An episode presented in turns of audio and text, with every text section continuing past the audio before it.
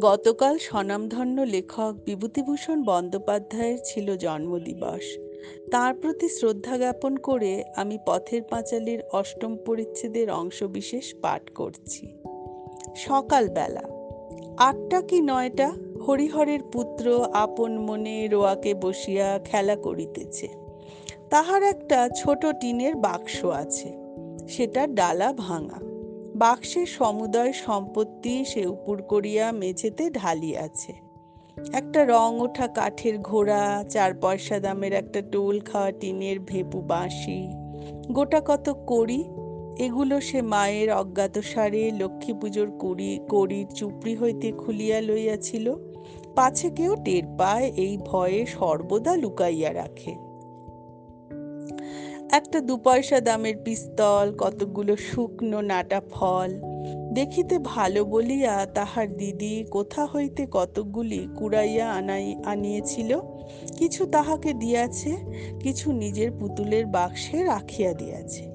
সে এতগুলি সযত্নে বাক্সে রাখিয়া দিয়াছে, এগুলি তাহার মহা মূল্যবান সম্পত্তি। এতগুলি জিনিসের মধ্যে সবে সে টিনের বাঁশিটি কয়েকবার বাজাইয়া সেটি সম্বন্ধে বিগত কৌতূহল হইয়া তাহাকে একপাশে রাখিয়া দিয়াছে, কাঠের ঘোড়া নাড়াচাড়া করা হইয়া গিয়াছে। সেটিও একপাশে পিজরাপোলের আসামির ন্যায় পড়িয়া আছে। বর্তমানে সে গঙ্গা যমুনা খেলিবার খাপড়াগুলিকে হাতে লইয়া মনে মনে দাওয়ার উপর গঙ্গা যমুনার ঘর আঁকা কল্পনা করিয়া চোখ বুজিয়া খাপড়া ছুড়িয়া দেখিতেছে তাক ঠিক হইতেছে কিনা।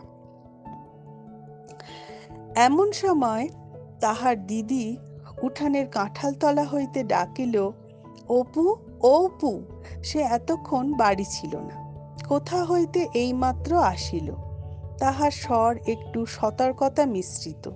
মানুষের গলার আওয়াজ পাইয়া অপু কলের পুতুলের মতো লক্ষ্মীর চুপড়ির কড়িগুলি তাড়াতাড়ি লুকাইয়া ফেলিল। পরে বলিল, কি রে দিদি? দুর্গা হাত নাড়িয়া ডাকিল, আয় এদিকে শোন। দুর্গার বয়স দশ এগারো বৎসর হইল। গরম পাতলা পাতলা, রং অপুর মতো অতটা ফর্সা নয়, একটু চাপা। হাতে কাচের চুড়ি, মরণে, পরনে ময়লা কাপড় মাথার চুল রুক্ষ, বাতাসে উড়িতেছে, মুখের গড়ন মন্দ নয়। অপুর মতো চোখগুলি বেশ ডাগর ডাগর। অপুর ওয়াক হইতে নামিয়া কাছে গেল, বলিল, কি রে? দুর্গার হাতে একটা নারিকেলের মালা। সেটা সে নিচু করিয়া দেখাইল, কতকগুলি কচি আম কাটা। সুর নিচু করিয়া বলিল, মা ঘাট থেকে আসেনি তো? অপু ঘাড় নাড়িয়া বলিল, উহু দুর্গা চুপি চুপি বলিল, একটু তেল আর একটু নুন নিয়ে আসতে পারিস? আমের কুশি জারাবো?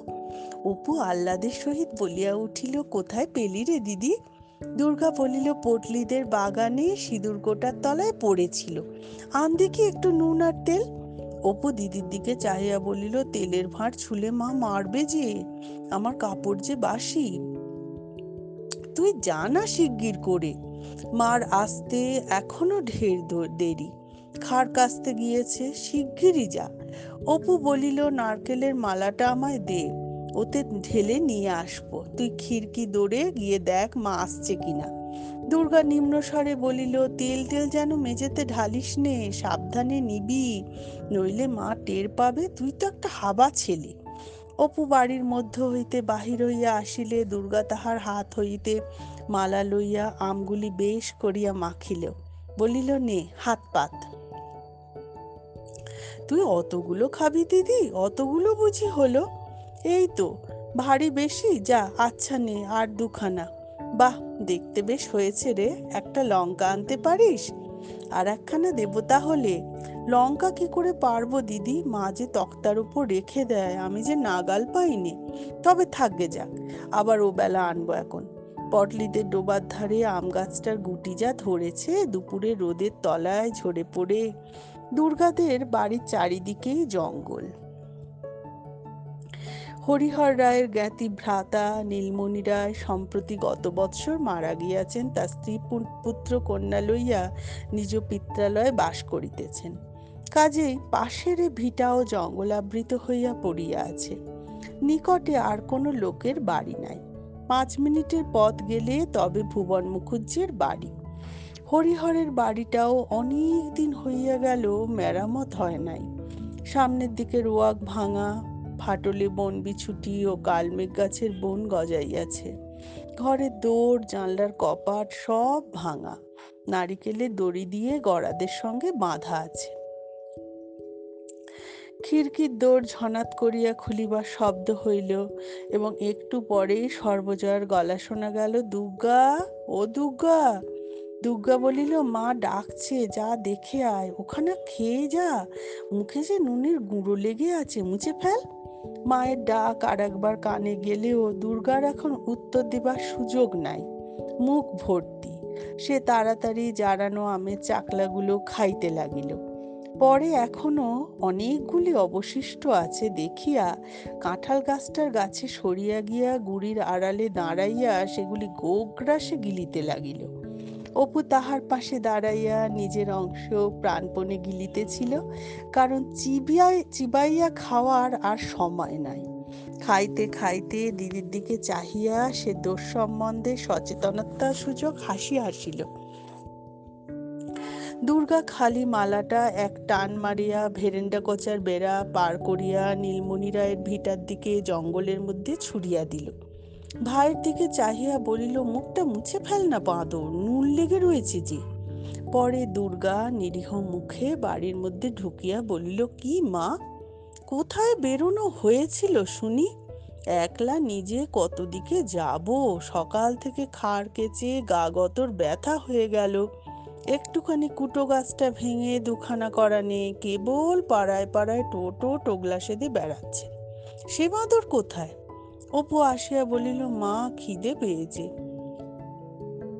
রোশো রোশো একটুখানি দাঁড়াও বাপু, একটুখানি হাঁপ চিরোতে দাও। তোমাদের রাত দিন খিদে আর রাত দিন ফাই ফরমাস। ও দুর্গা দেখ তো বাছুরটা হাঁক পারছে কেন? খানিকটা পরে সর্বজয়া রান্নাঘরের দাওয়ায় মটি পাতিয়া শশা কাটিতে বসিল। অপু কাছে বসিয়া পড়িয়া বলিল, আর একটু আটা বের করো না মা, মুখে বড্ড লাগে। দুর্গা নিজের ভাগের হাত পাতিয়া লইয়া সংকোচিত সুরে বলিল, চাল ভাজা নেই মা অপু খাইতে খাইতে বলিল, উফ, জীবনও যায় না, আম খেয়ে দাঁত টোকে। দুর্গার ভ্রুকুটি মিশ্রিত চোখ টেপায় বাধা পাইয়া তাহার কথা অর্ধপথেই বন্ধ হইয়া গেল। তাহার মা জিজ্ঞাসা করিল, আম কোথায় পেলি? সত্য কথা প্রকাশ করিতে সাহসী না হইয়া অপু দিদির দিকে জিজ্ঞাসা সূচক দৃষ্টিতে চাহিল। সর্বজয়া মেয়ের দিকে চাহিয়া বলিল, তুই ফের এখন বেরিয়েছিলি বুঝি? দুর্গা বিপন্ন মুখে বলিল, ওকে জিজ্ঞেস করো না। আমি এই তো এখন কাঁঠাল তলায় দাঁড়িয়ে, তুমি যখন ডাকলে তখন তো স্বর্ণ গোয়ালিনী গায়ে দুইতে আসায় কথাটি চাপা পড়িয়া গেল। তাহার মা বলিল, যা, বাছুরটা ধরগে যা। ডেকে ডেকে সারা হলো, কমলে বাছুর ও স্বর্ণ। এত বেলা করে এলে কি বাঁচে? একটু সকাল করে না এলে এই তেতব্বর পর্যন্ত বাছুর বাঁধা। দিদির পিছন পিছনে অপু ও দুধ দোয়া দেখিতে গেল। সে বাহিরে উঠোনে পা দিতেই দুর্গা তাহার পিঠে দুম করিয়া নির্ঘাত এক কিল বসাইয়া দিয়া কহিল, লক্ষ্মী ছাড়া বাঁদর? পরে মুখ ভ্যাংচাইয়া কহিল, আম খেয়ে দাঁত টুকে গিয়েছে। আর কোনোদিন আম দেব, খেও, ছাই দেব। এই ওবেলায় পল্লীদের কাঁকরতলির আম কুড়িয়ে এনে জারাবো। এত বড় বড় গুটি হয়েছে, মিষ্টি যেন গুড় দেব তোমায় খেয়েও এখন। হাবা একটা কোথাকার, যদি এতটুকু বুদ্ধি থাকে। ধন্যবাদ।